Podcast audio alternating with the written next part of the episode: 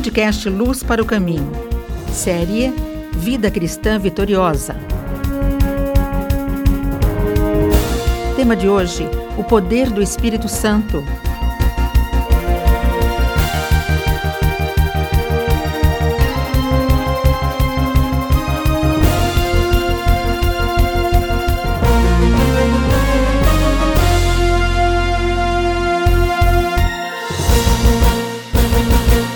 Privilégio estar aqui com você para conversar sobre um assunto tão importante, vital para a sua vida, para a minha vida, para a vida da igreja. Eu quero tratar com você sobre o poder do Espírito Santo. E tratar este assunto à luz de Atos 1:8, quando Jesus, antes de subir aos céus, retornando ao Pai, disse aos seus discípulos assim: Mas recebereis poder ao descer sobre vós o Espírito Santo. E sereis minhas testemunhas, tanto em Jerusalém como em toda a Judéia e Samaria e até os confins da terra. Quero destacar aqui três verdades neste versículo. O primeiro deles é a origem desse poder. Recebereis poder ao descer sobre vós o Espírito Santo. Esse poder não é político, não é econômico, não é militar, não é o poder das armas, nem o poder da eloquência humana.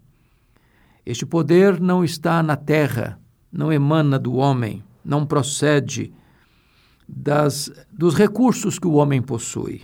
Este poder emana do Espírito Santo. O Espírito Santo é a fonte desse poder. É ele quem dá poder.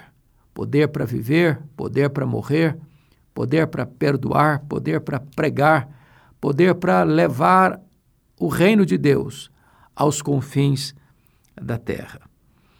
A segunda verdade que esse texto ensina para nós não é apenas a origem deste poder, mas o propósito deste poder.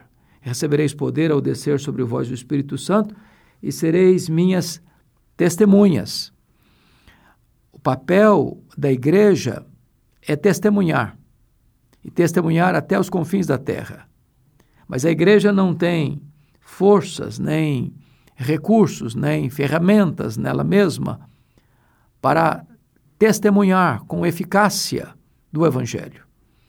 É por isso que o propósito deste poder é habilitar a igreja, é capacitar a igreja, revestindo-a de poder para cumprir essa missão. Dr. John Stott, um dos mais lúcidos exegetas do século passado, que conviveu conosco também nesse século, disse que antes de enviar a igreja ao mundo, Jesus enviou o Espírito Santo à igreja. Esta ordem não pode ser mudada. Se nós formos fazer a obra de Deus com a nossa própria força, na nossa própria capacidade, nós não lograremos êxito.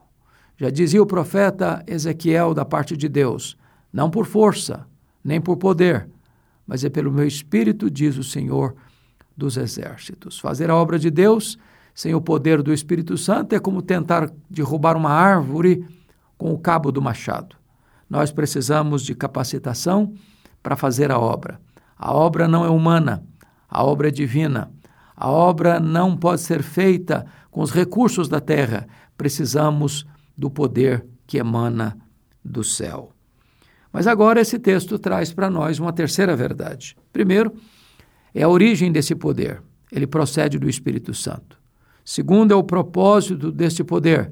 É para que nós sejamos testemunhas.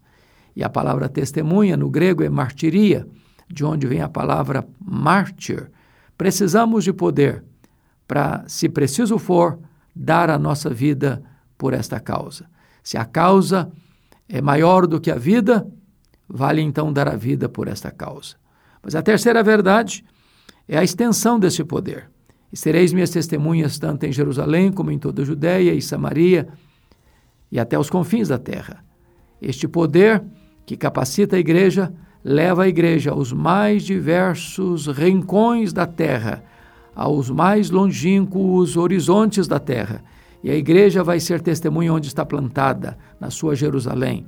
Vai ser testemunha na sua região, na sua Judéia. Vai ultrapassar fronteiras eh, raciais, culturais, religiosas, chegando a Samaria e vai aos últimos rincões da terra, até os confins da terra. Não é primeiro aqui, depois lá, é tanto aqui quanto lá ao mesmo tempo. Você e eu precisamos deste poder, o poder do Espírito Santo de Deus. Você ouviu o podcast Luz para o Caminho com Hernandes Dias Lopes.